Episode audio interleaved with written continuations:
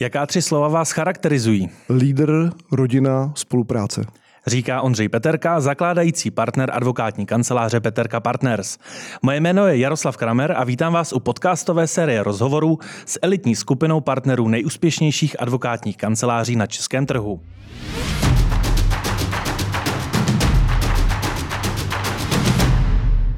Ondřej, podle našeho interního žebříčku patří Peterka Partners z hlediska tržeb za rok 2021 z téměř 130 miliony korun do skupiny 20 největších kanceláří na českém advokátním trhu. Sedí to k tomu, jak vy sám vidíte vaši firmu v rámci českého advokátního trhu? No tak ne tak úplně. Protože my vlastně se těchto žebříčků, respektive soutěží, neúplně účastníme, neboť jsme specifičtí tím, že Působíme v devíti jurisdikcích. A když říkám působíme, to znamená, že to jsou naše vlastní e, právní firmy, které vlastníme na 100%.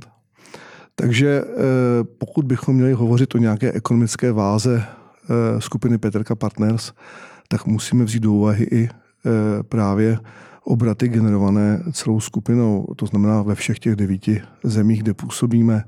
No a tam se pohybujeme někde na pátém, šestém místě toho žebříčku Forbes. Vy odkazujete na žebříček Forbes, ten se týká tržeb.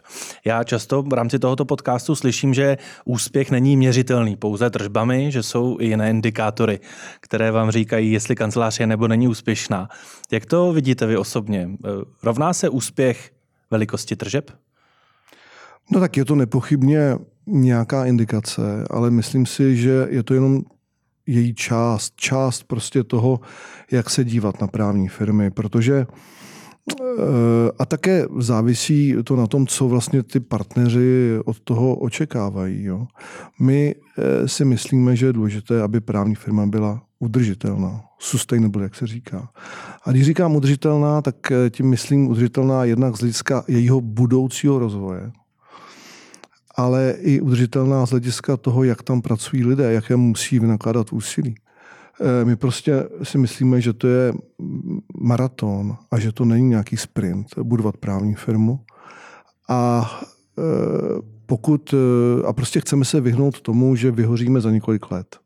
Čili my jsme tu firmu právě vždycky stavili tímto způsobem, aby byla dlouhodobě, dlouhodobě udržitelná a e, i mohla, doufejme, přežít nás zakladatele, a to považujeme taky za velkou hodnotu. Čili, čili ty tržby sami o sobě určitě nejsou jediným parametrem úspěchu. Takže neznamená to, že vaše ultimátní zadání směrem k devíti jurisdikcím je růst za každou cenu, mít co největší dynamický nárůst? Určitě ne, protože, e, protože nám nejde o to prostě udělat nějakou velkou transakci, vydělat hodně peněz a potom vyhořet nebo vlastně to neukočírovat, ten, mm-hmm. ten růst. Čili eh, nám jde právě o to, aby ten růst byl postupný, ale takový, že bude udržitelný.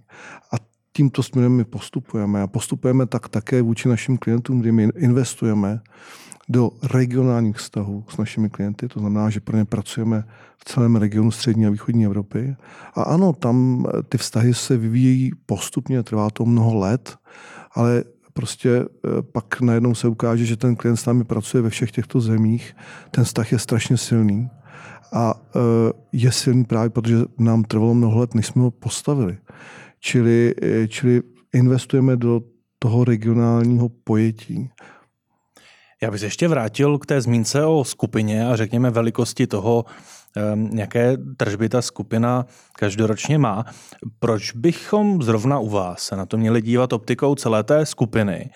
Eh, a ne například eh, čistě jenom Česka, tak jako u některých kanceláří, které eh, mají české zakladatele a současně působí v zahraničí. Já se bych tady mohl několik jmenovat, větších či menších, ale mm, nejste jediná kancelář, která vyrostla v Praze a působí v zahraničí. Tak co je zrovna u vás to specifické? Tak já myslím, že mimo Československo jsme nepochybně v zásadě jediná. E, takže e, je to taková kategorie sama pro sebe.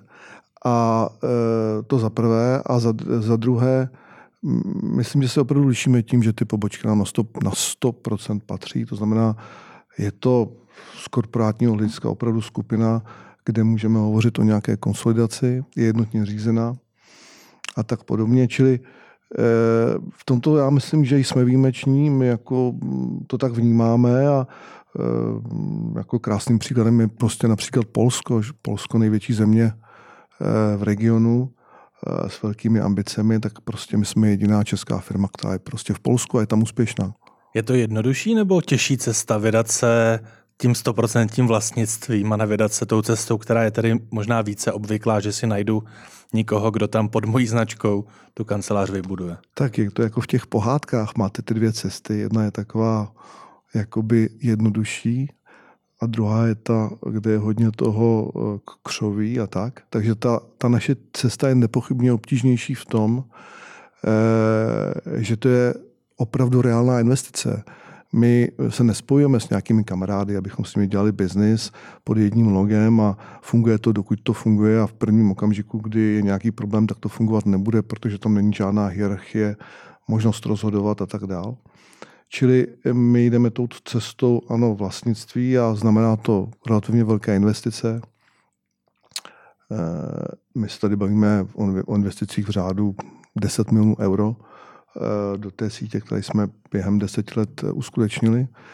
A eh, to, to, to znamená ale, že je to na jednu stranu těžké, ale na druhou stranu je to úplně jiné.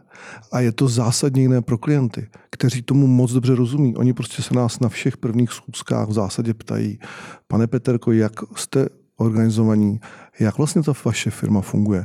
Vy máte jako v tom Bulharsku nebo v tom Rumunsku nějaké kamarády, anebo opravdu tedy je to vaše firma. A co se stane, když eh, nebudeme chtít zaplatit rumunskou fakturu, protože tam bude nějaký problém nebo bude tam eh, prostě něco se stane.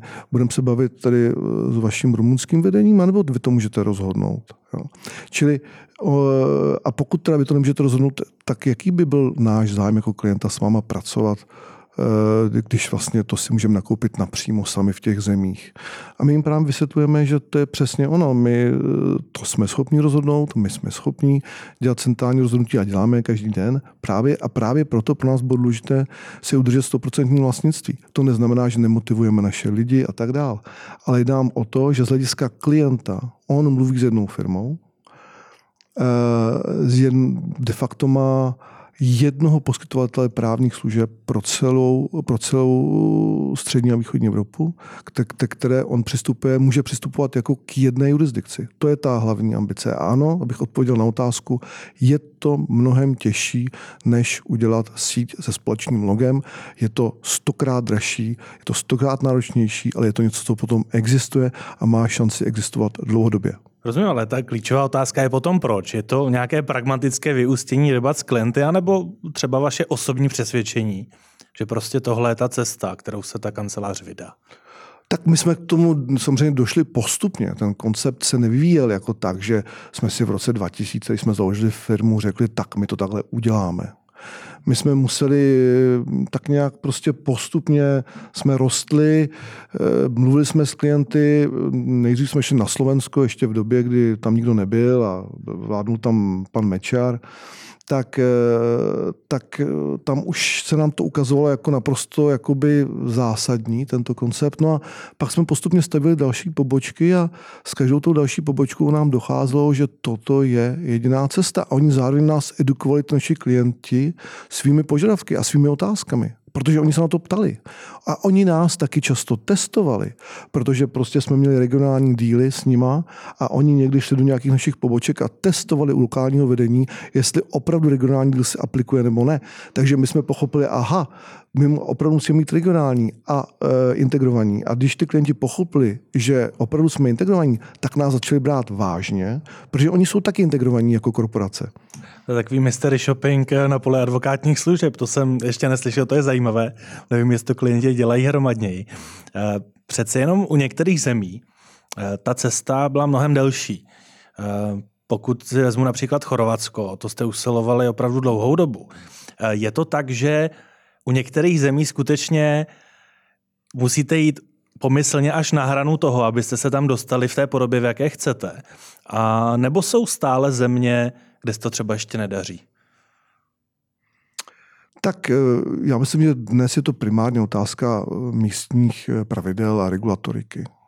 Čili biznisově nám dneska nedělá problém stoupit kamkoliv, de facto z těch zemí, které jsme si určili do budoucna, že by nás zajímaly. Ale eh, ano, mm, potom nastupuje otázka regulatoriky, to znamená, zda to, tento náš, toto naše schéma je možné uh, aplikovat v té které zemi. A my v zásadě víme, že v EU to naše schéma funguje. Uh, ano, v Chorvatsku to trvalo trochu déle, Eh, nicméně prostě funguje. A eh, čili, čili spíš ta otázka zní na země mimo EU, jako Srbsko, kde dneska to naše schéma by nemohlo fungovat. Ale protože je dost zemí v EU, kam můžeme expandovat, tak v zásadě nás to jako dnes nějak nepálí. Ale takže je to téma je regulatorní, tam v rámci EU problém není a potom je biznesové a tam jako my si myslíme, že pokud jsme v tom našem regionu, tak vlastně to taky funguje. No samozřejmě, pokud je někde ten vstup na trh o něco náročnější, tak se dá předpokládat, že tam působí o něco méně mezinárodních advokátních kanceláří, takže možná o to je ten trh zajímavější potom. A tak to je nepochybné, že, eh, že eh, ty země, které třeba i měly nějakou tvrdší regulatoriku, tak eh, potom jsou zajímavější z hlediska působení na, působení na tom trhu tak to, to, je, to, je, to je jasné. Ale já bych řekl více obecněji, že my jsme šli tou cestou, že být na dvou, třích, třech e, trzích, které jsou střední, středně velké, není samo o sobě zajímavé. Ale být v 10-15 středních zemích je obrovská síla, protože takových firm vlastně je velmi, velmi málo. No, uh, a naši klienti, abych to dopověděl, tam všude jsou a mají lokální přítomnost a je pro ně naprosto zásadní, že jsou schopni mluvit s jednou firmou, která je obslouží ve všech těchto zemích. Eh, ono je jich velmi, velmi válo, pokud pochází z Česka, ale například některé rakouské advokátní kanceláře, které se specializují na tento region, tak to pokrytí mají. Ano, jsou to naši konkurenti, ano, některé rakouské právní firmy, s tím, že oni na rozdíl od nás nemají vždy ten model 100% vlastnictví, někdy to je franšíza, či v tom se částečně lišíme. A potom bych řekl, že se spíš zaměřují na ten německý segment klientely a my se spíš zaměřujeme na nadnárodní světové korporace a potom korporace polské, české a tak dále. Pokud bychom se zaměřili na český trh i v rámci něj, máte celkem, řekl bych, eh, úctyhodné postavení. Ono do té top 20 se skutečně kromě 20 kanceláří nedostanou. Ehm, je to tak, že v rámci českého trhu ten prostor pro nějaký dramatičtější růst nevidíte, eh, protože celou dobu jsme hovořili o tom rozvoji mezinárodním, ale nebavili jsme se o tom, že by například v Česku jste se dokázali do té pomyslné top desítky vyšvihnout. Tak já myslím, že to je náš cíl a že k tomu směřujeme. Eh, myslím si, že eh, my jsme mnoho, mnoho let věnovali opravdu velké úsilí, a nemyslím jen finanční, ale především eh, časové a naše energie šla právě do toho mezinárodního rozvoje a mm, možná jsme nevěnovali tolik pozornosti té naší české pobočce nebo české, české firmě. A e, to se hodně změnilo během posledních právě asi 3-4 let. Máme e, nový management a e, vlastně cítíme i vzhledem k tomu, že máme podporu všech těch ostatních jurisdikcí, že skutečně organicky rosteme v Čechách a řešíme opravdu spíš problematiku toho, abychom měli dost lidí, a ne, abychom měli dost práce. Takže spíš jde o to teď, jak uřídit ten růst v Čechách, ale určitě máme ambici jenom s naším českým bratem být mezi prvními deseti, to je nepochybné. Ono tím vlastně tak trochu potvrzujete trend, který v rámci tohoto podcastu také e, slychávám, a to, že v posledních letech e, roste význam, roste počet e, významných mandátů i českých advokátních kanceláří, e, že ono to pomyslné rozdělování na mezinárodní a domácí, jak mají rády různé žebříčky, už třeba úplně nedává smysl. E, současně v loňském roce se čtyři docela zajímavé velké české advokátní kanceláře spojily do dvou nových subjektů. Vnímáte, že i na tom českém trhu dochází v posledních letech k nějakému pomyslnému přeskupení sil? Tak eh, já bych řekl, že dochází k tomu, že ten trh je víc vyzrálý. a že skutečně, aby na něm firma mohla uspět, tak musí být v něčem výjimečná. Prostě musí mít nějakou specifickou oblast nebo nějakou specifickou vlastnost nebo prostě něco, co ji odlišuje od ostatních. A v tom si myslím, že se ten trh blíží svým pojetím takovým těm vyspělejším trhům typu anglosaské země a, a Německo, mm, Francie, Skandinávie. Čili, a to si myslím, že je dobře. E, takže e, určitě ten trh se vyvíjí dobrým směrem, jsme prostě rozvinutý trh. E, za druhé, mm, pokud jde o tu, o tu druhou otázku, jak jste tam říkal, jestli můžete připomenout. Eh, přeskupení sil, anebo rozdělení na domácí mezinárodní? Tak, rozdělení na domácí a, a, a zahraniční. Já s tím zcela souhlasím, že vlastně to trošku už jako pase. Tady se trošku střetáváme s takovým tím, a když to řeknu, anglosaským viděním světa, kde jsou globální firmy, pak není nikdo a pak jsou lokální hvězdy. A my s tím tím nesouhlasíme. Prostě, eh, a myslím, že my jsme toho do, dobrým obrázkem, prostě, protože my jsme regionální právní firma, česká, regionální a to právě i třeba některé ty anglosaské žebříčky neradi slyší, protože pro ně jsou jenom globální firmy anglosaské a potom lokální eh, firmy a vlastně jim trošku vadí, že tady jsou hráči regionální, kteří jsou z našeho regionu, což jsme my.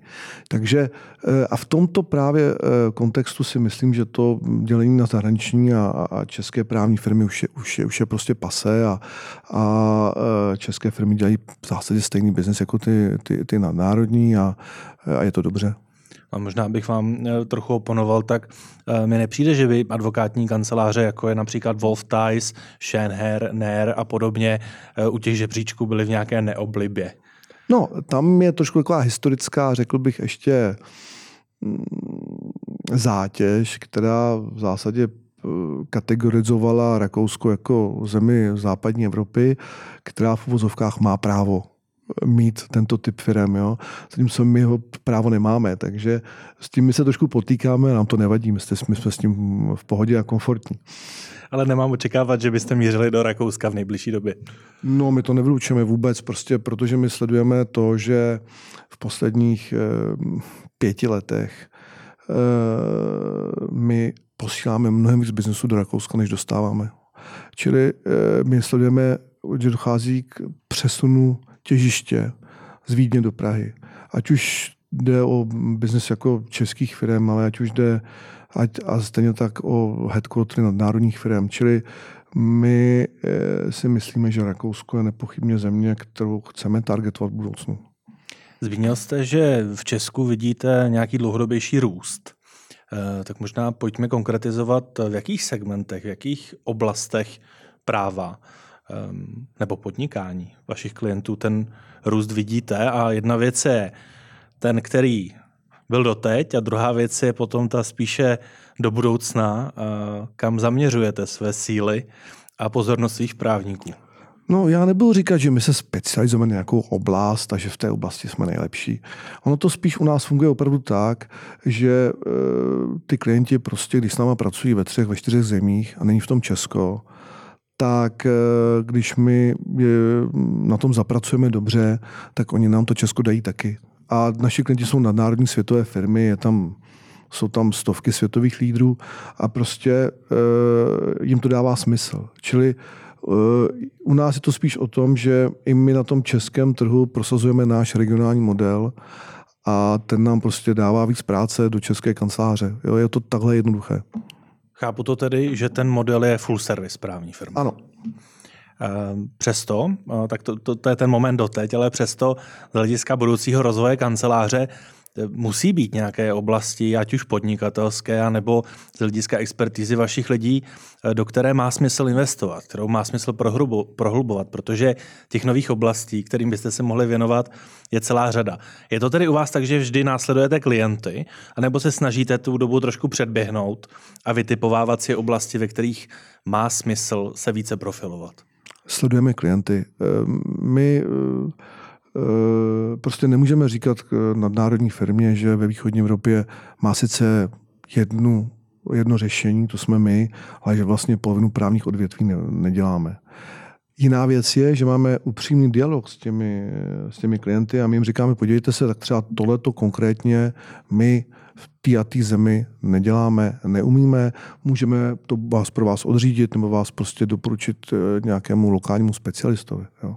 Čili, eh, čili my jsme v tom, upřímní, my jako nemáme ambici lhát o tom, že všechno umíme. Ale eh, ten model je prostě full service, protože to je to, co prodává. A pak je tam druhý aspekt, a to se dostáváme k tomu, do čeho my investujeme. My prostě investujeme do ještě lepšího poskytování těch služeb v tom regionu tak, aby to bylo pro toho klienta příjemné, aby to bylo prostě jednoduché, aby to byl prostě one-stop service a aby to byla jedna kvalita, aby e, se postupovalo stejnou metodologií. Máme mnoho klientů, kteří po nás chtějí, aby jsme u obdobných právních témat nebo otázek nebo případů postupovali v regionu podle stejné metodologie, i když jsou to teda jiné právní řády. Jo.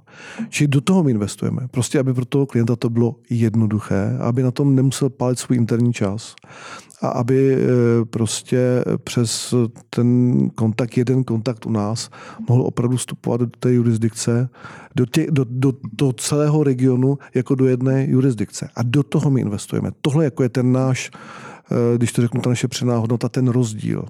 Abych si to dovedl prakticky představit, znamená to například, eh, předpokládám, sdělené know-how v rámci kanceláří, eh, ale znamená to i nějaký jednotný přístup k tomu, že spíše si ty budoucí poradce vychovávám od juniorních pozic, anebo naopak se snažím v rámci levelu kvality svého poskytování služeb targetovat na seniorní právníky na daných trzích a ty si řekněme přizpůsobit té své metodice. Tak pokud jde o know-how, je to ta, přesně tak.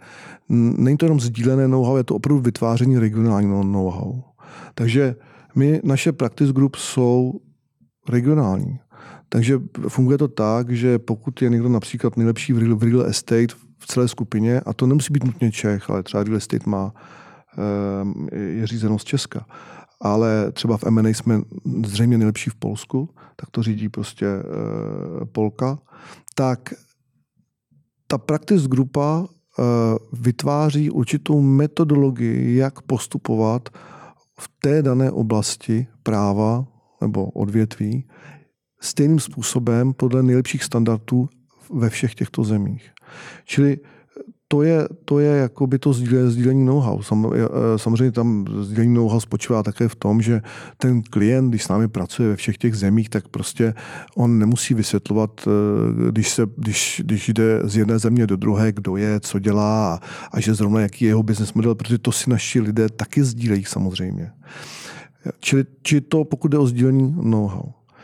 Pokud jde o výchovu lidí, tak eh, my spíš jsme hodně konzervativní. My jsme vyrostli na tom, že lidi vyrostli u nás. A, e, a máme velmi stabilní tým, eh, především na těch manažerských pozicích v těch, ve všech těch zemích. Jsou lidi, kteří jsou u nás 10 a více let. A my hodně věříme tomu, že prostě ty, ty mladší kolegové s námi vyrostou a pokud akceptují ten náš model a i ten naší formu spolupráce interní a tak dál. Takže a zapojí se do něj, takže potom mohou s námi vyrůst. Čili my nekupujeme hvězdy na trhu. Takže se ani nemůže stát, pokud by nějaká oblast práva extrémně zdynamičtila, byl by tady, a on tady je, velmi dynamický rozvoj umělé inteligence a bylo by potřeba mít právníky se skvělým technickým zázemím, tak eh, vy ne, nepůjdete obcházet trh, ale pokusíte se to know-how dát dohromady v rámci vaší sítě. No, firmy, ne sítě. My to slovo sítě, sítě nemáme rádi. Skupiny. A tak, tak, tak, tak. Takže, eh, eh, no spíš by to bylo tak, my spíš věříme tomu, že prostě eh, i třeba s nějakým externím, s externí pomocí, ale prostě my nevěříme na to nakupování hvězd, my nevěříme, protože pro nás ta naše interní kultura je tak strašně důležitá, že eh, prostě lidi, kteří by ji narušili, by nám mohli rozbít firmu. Takže my jako mm, spíš věříme těm našim lidem. Eh, určitě se tomuto tématu ještě budeme věnovat, protože mě to hodně odkazuje na to, že je potřeba určitý typ mindsetu, eh, abych mohl zapadnout správně do skupiny. Peterka Partners. Ale kde, aby se ještě krátce vrátil k tomu sdělenému know-how, to je například něco, co funguje v té mezinárodní advokaci, například té anglosaské.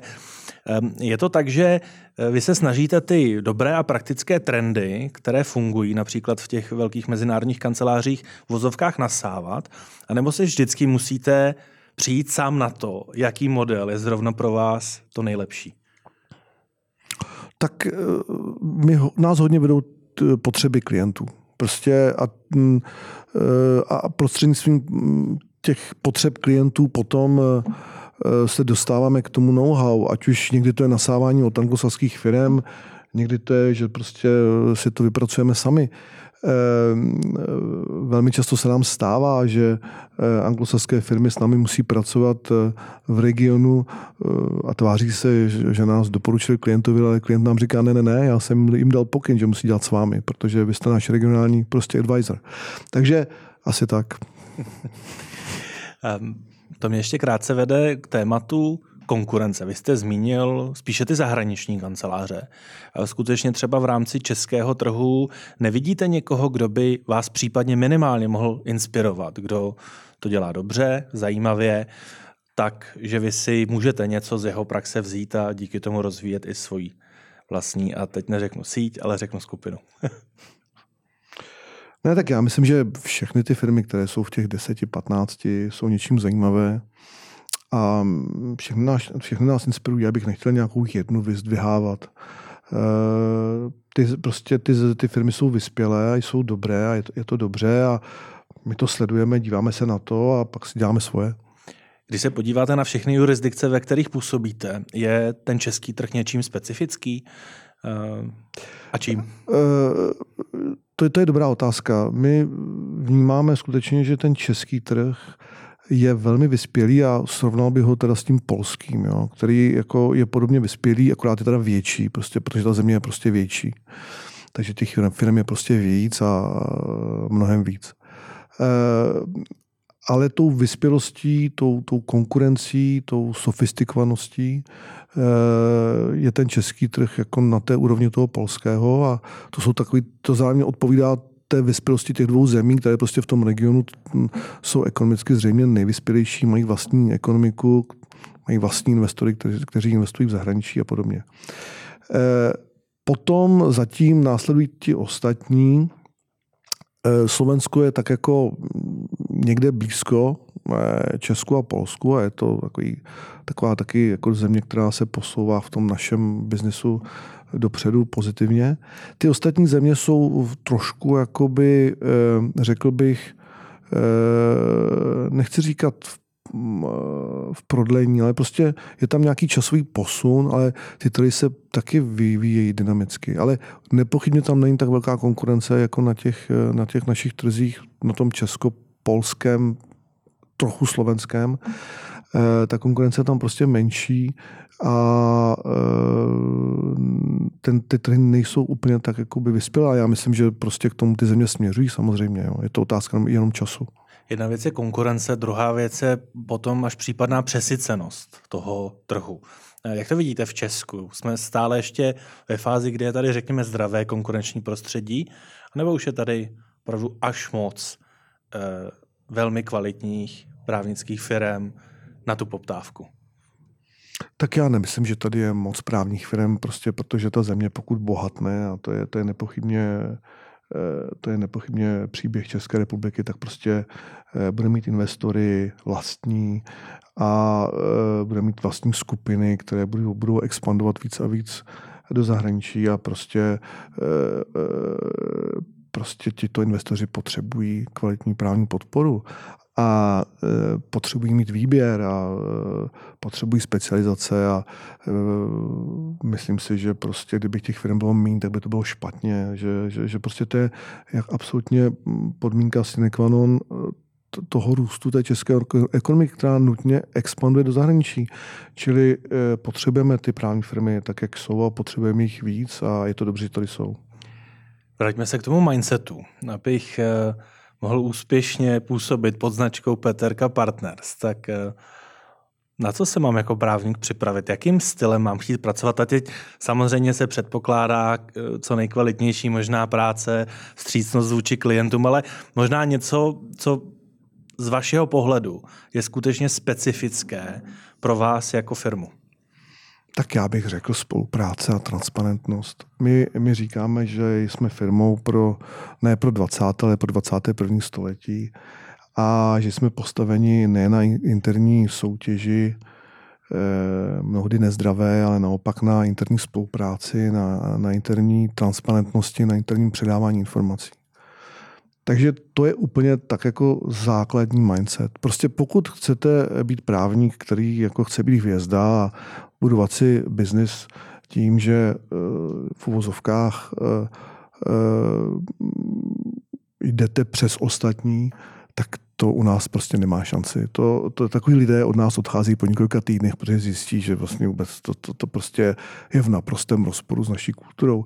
Ono to souvisí taky s tím, že máme 70% žen, že, a zase jsme zpátky u toho, že věříme na udržitelnost, nebo soustředíme se na udržitelnost a věříme na to, že prostě čas pro práci je čas pro rodinu, nebo rodinný život a prostě eh, ta naše síla spočívá ve spolupráci. Ta, ne, ta nespočívá v individuálním výkonu. Individuální výkon je nutnou podmínkou, samozřejmě. A musí být, musí být vynikající. Ale to, že máme biznis, se odvíjí právě od spolupráce mezi našimi lidmi, našimi pobočkami a spolupráce, která je vedena vždycky v dobré víře. A pokud není vedena v dobré víře, ten člověk z firmy, z firmy odchází. Eh, vy jste zmínil work-life balance. Dalo by se tady očekávat, že čerství absolventi práv eh, s tím, jak velkou nálož práce u vás budou mít, nemají problém, anebo přesto vaše představa o tom, kolik času věnuji práci a kolik času mi zbývá na můj osobní život, je stále ještě trošku někde jinde, než by si například ta nejmladší generace představovala. Ne, ne já myslím, že ta naše mladá, generace, ta, co je u nás, tak je s tím komfortní. Máme jenom v Praze asi šest studentů a nabíráme další a e, nedávno jsme dokonce došli k tomu, že budeme dělat turnaj ve FIFA, které se budu účastnit, já osobně. Čili my jako s mladou generací pracujeme a oni na to slyší. Jo? A slyší na ten regionální koncept, který je prostě něčím jedinečný a e, slyší na to, že prostě u nás mnoho lidí jako končí v pět hodin, v půl šestý večer a prostě jdou domů a nikoho nenapadne, aby jim někdo volal večer a tak dál. To neznamená, že když mi klient zavolá večer, že mu nevezmu telefon, ale je to o nějakém nastavení prostě tě, těch věcí, kdy e, já říkám tak lidem prostě, pokud je o peníze, tak že není, je třeba vzít do úvahu, kolik vydělávám peněz za hodinu reálného času jako v práci. Že? To není jenom o tom, jako, že kolik mám celkově peněz, ale kolik těch peněz mám za kolik hodin. Čili eh, a v tom myslím, my jsme velmi, velmi kompetitivní. Takže, eh, takže mladá, mladá generace u nás je. Podařilo se, podařilo se nám speciálně tady v Čechách opravdu jako postavit eh, novou, novou generaci právníků a slyší na to. Daří se vám to napříč všemi těmi jurisdikcemi, kde působíte? Daří se nám to.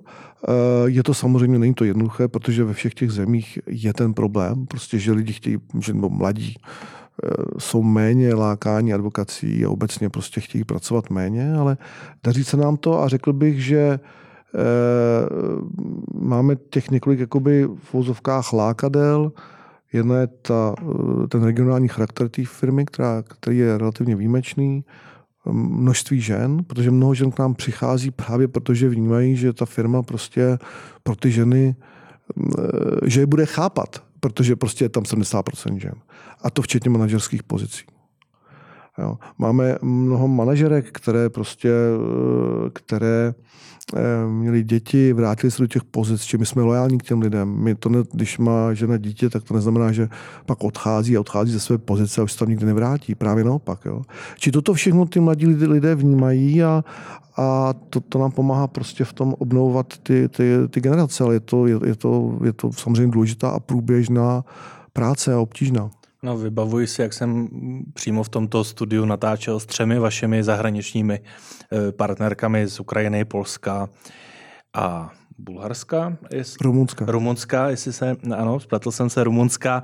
Ehm, mě to ale vždycky vede k úvaze, jestli vnímáte, že ta témata, která přináší eh, ženy na stůl, tak jsou ve výsledku výhodná i pro muže. Já to tak vnímám, já hlavně vnímám jakoby uh, absolutní uh, konstruktivnost uh, té, té, toho dialogu vnitro, vnitrofremního, který, který prostě ženy velmi podporují. Jim jde vždycky o věc, jo? jim jde vždycky o dlouhodobost, jim jde vždycky o udržitelnost. Jo? Jim nejde prostě o osobní zájem. A ano, jim jde, někdy jim jde o emoce, je třeba s těmi emocemi pracovat, ale, ale prostě mm, ten jejich, nejde jim o osobní zájem primárně, to je vždycky až na druhé koleji. Jde o zájem celku a to je to, co pro nás je naprosto strategicky důležité. Eh, téma, které v posledních letech na trhu právních služeb úplně nutně konstruktivní není, eh, nese název cena za právní služby. Eh, jak tuto oblast vnímáte vy? Patříte k těm, kteří spíše kritizují to, kam se Česko dostalo, nebo patříte k těm, kteří bez ohledu na to, jak to řeší jiné právnické firmy, si svoji cenu dokáže uhájet a dokáže růst? No já bych řekl, že patříme k těm, kteří jako mm, celkem si tu naši cenu mm, dokážou uhájit. A mm, hlavně my jako vedeme transparentní dialog s těmi klienty. Jo? Ve stylu prostě ty chceš pracovat s tím, s tím právníkem, ten prostě právník stojí, stojí tolik a tolik peněz a pokud prostě by si měl jinou hodinovou sazbu, tak my na to budeme doplácet a my jako nebudeme prostě pracovat pro klienty s tím, že na to máme doplácet. A ten klienti, klienti tomu rozumí, jo? ale obecně řekl bych, eh, my eh, v té době inflace a kdy se zvyšovaly ceny prostřednictvím inflačních doložek a tak podobně, jsme měli velmi málo jakoby sporů eh, s klienty ohledně navyšování honorářů. Ehm, pravdou je, že se uplatňovala inflace eurová, což je menší než než, než, než ta česká, protože většina našich sazeb je fixovaná v eurech ale ty klienti proti tomu neprotestovali, oni to chápou, oni to sami prostě mm, dělají vůči svým zákazníkům, že? takže jako, eh, já bych řekl takto, je třeba, aby ta firma měla nějakou kritickou velikost, aby byla schopná být rovnocenným partnerem pro dialog na toto téma s klientem. A, a, to, a to i s tím, že prostě pokud ten dialog nedopadne, tak prostě klient odejde. A, a já říkám našim lidem, prostě my nebudeme prostě pracovat pod, pod určitou cenou, nebudeme, to nás prostě nezajímá, nemá to smysl, není to dobře, jo, čili a ano, klient musí vědět, že i ten dialog může ústit tímto směrem. A právě protože to ví, tak v zásadě jsme s tím neměli problém. Ale celkově, pokud se podíváme na český trh právní služeb, tak tu cenu považujete spíše podstřelenou nebo takovou, eh, jakou si každý udělá, protože řada kanceláří si tak trochu stěžuje na to, eh, co si v minulosti sami ty kanceláře způsobili. Některé, a myslím, že jste to před chvíli zmiňovali vy, eh, si dokážou tu cestu najít. Ale pokud se podíváte na ten celý trh, tak jak na tom jsme? No tak já myslím, že eh, ty, vzhledem k bohatství zase eh, České republiky by ty ceny mohly být určitě vyšší a odpovídaly by prostě ty ceny by mohly být vyšší 20, o 20, 30, 40% minimálně nejsou, je to nějaká historická zátěž. Myslím si, že tam je taky velkým problémem eh, celá konstrukce prostě veřejných zakázek, tak jak od veřejných zadavatelů, kde prostě se to hrálo mnoho, mnoho let jenom na nějakou nejnižší, nejnižší cenu e, za hodinu, která vlastně nedávala vůbec žádný smysl. Tak e, to jsou věci, které jako, které jako tady jsou, je to ta nějaká zátěž. Já myslím, že na každém tom hráči prostě, aby na svý úrovni řekl ne, my prostě toto nepodporujeme. Jo? Ale je to o té kritické velikosti. No a poslední téma, než se pustíme do závěrečného takového rychlo dotazníku 10 plus jedné otázky, eh, tak se týká leadershipu eh, v právu. Eh, jak moc se nosí nebo nenosí uplatňovat v rámci vedení advokátní kanceláře je takové ty skills, které známe, řekněme, z běžného biznesu. Vnímáte se někdy spíše více jako lídr, anebo jako právník, který shodou okolností vybudoval skupinu a řídí. No já se, eh, nevím, jestli to je dobře nebo špatně, ale spíš se vnímám skutečně jako lídr, který vybudoval skupinu a eh, ať chci nebo nechci, tak prostě eh, dnes už většina mého času prostě jde na řízení skupiny. Je to prostě nutnost. Takže, ehm, eh, takže tak to prostě je. Zároveň, eh, pokud ta otázka směřuje k tomu, jako takovému tomu jestli ten, kdo řídí firmu, musí být zároveň nejlepší právník, nemyslím si to. Eh, já sám o sobě jako si myslím, že jsem vždycky byl celkem slušný právník, ale prostě myslím, že mám mnoho kolegů, kteří jsou nepochybně lepší v tom, co dělají a je to otázka samozřejmě specializací a tak dál. A já spíš jako tou svojí zkušeností mám nějaký jako Eh, vidění prostě těch věcí, kde můžu dát nějakou přenou hodnotu, jako my tomu říkáme nějaký global picture, nebo prostě nějak, nějak, něco, že vnímám ty věci tak, jak je vnímají klienti. Ale, eh, ale prostě taková ta doba, že ten šéf té kanceláře je ten nejlepší právník, já, já na to nevěřím. Jedna rovina je ta vaše osobní, ale druhá rovina je, jak moc těžké je vychovat si ty budoucí lídry. Vy jste tady hovořil o udržitelnosti, o tom, že by bylo skvělé vybudovat kancelář jejíž vedení potom převezme další generace. Tak jak moc náročný proces výběru těch budoucích lídrů je? Tak eh, je to asi, eh, u nás to, je, je, to, je to tak, že my prostě eh, jsme strukturovaní tím způsobem, že každá pobočka má svoje manažery, kteří vlastně už relativně samostatně řídí ty jednotlivé pobočky. Čili to je nějaký přirozený prostě proces, kdy dochází k vytváření budoucích lídrů, kteří by mohli mít i nějaké ambice na to, eh, třeba se podílet na řízení skupiny. A my vlastně tím, jak jsme integrovaní, tak jako i některé globální projekty, které se týkají celé skupiny, tak právě přibírají někteří manažeři těch, eh, těch poboček nebo equity partneři. Čili jako, eh, když to řeknu, přirozenou cestou prostě dochází k tomu, že řada témat, které se týká celé skupiny, je řízena různými lidmi a to je cesta, jak ty lídry vychovávat. Předpokládám, že zásadní roli při výběru těch manažerů máte i vy osobně. Tak na co konkrétně se díváte? Co je pro vás to podstatné? No tak musí být všichni dobrý právníci, to jako asi o tom není diskuze, ale já, já dám hodně na na to, aby to byli lidi, kteří jsou prostě loajální, a nemyslím loajální mojí osobě, ale loajální našemu konceptu, kteří prostě chápou ten náš model a, a chtějí ho v něm pokračovat, to znamená spolupráce, eh, naprostá compliance a tak dále a transparentnost. A eh, je tam vždycky ten lidský prvek. Já jako říkám, ono vždycky na konci dne je to o tom, že se tomu člověku musíte podívat do očí a vidět, jestli si s ním rozumíte nebo ne. Závěrem mám pro vás připravených 10 otázek. Poprosím vás ideálně o rychlou odpověď toho prvního, co vás napadne, a pak takovou jednu doplňovačku. Na trhu existuje řada přehledů, žebříčků a cen. Které vás reálně zajímají? No, všechny a žádné. Je pro vás důležitější uspokojit klienta nebo člena vašeho týmu? No, vždycky klienta, ale uspokojit ve smyslu, že je to všechno v rámci pravidel, compliance a tak dále. Pokud se uspokojení myslí něco, co je za rámec pravidel, tak samozřejmě vždycky má přednost právě firma a naši lidi, kteří naopak vědí, že prostě za určitá pravidla nelze jít. Do jaké míry se vám daří řídit nejen vaši kancelář, ale celou skupinu ekonomicky predikovatelně? Velmi, velmi dobře.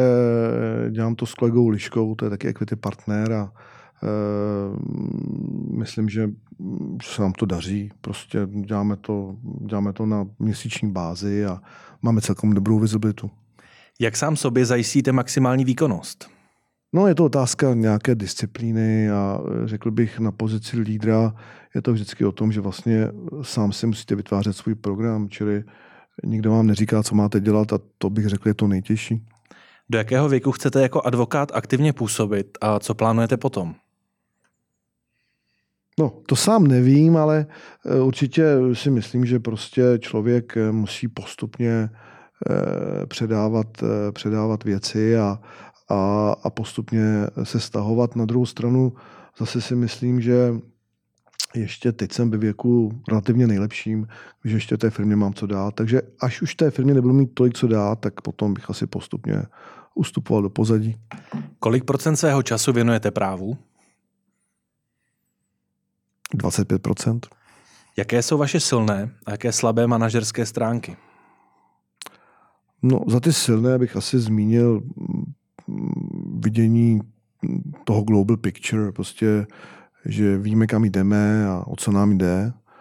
Za ty slabé asi, že někdy se nechám moc ovlivnit třeba nějakým názorem nebo nějakou bezprostřední skutečností. Máme za sebou první půl roku, roku 2023. Co se vám v rámci kanceláře v tomto půlroce povedlo a je něco, co se vám mohlo povést ještě lépe?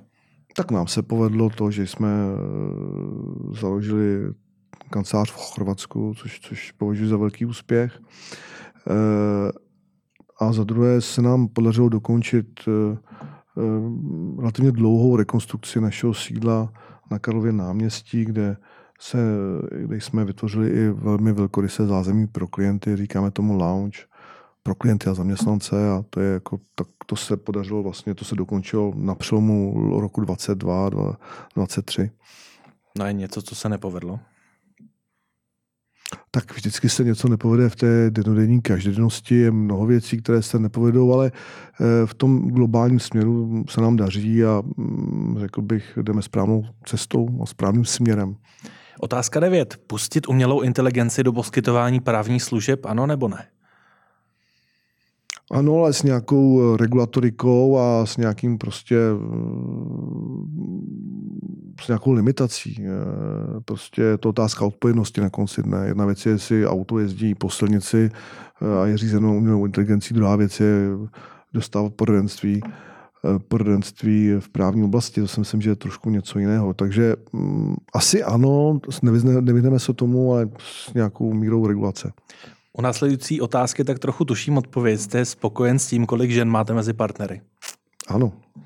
No a jedenáctá otázka je spíš taková doplňovačka, když si představíte tu prázdnou linku, na kterou se má něco napsat. Eh, Ondřej Peterka je úspěšný. Člověk. Díky moc za rozhovor.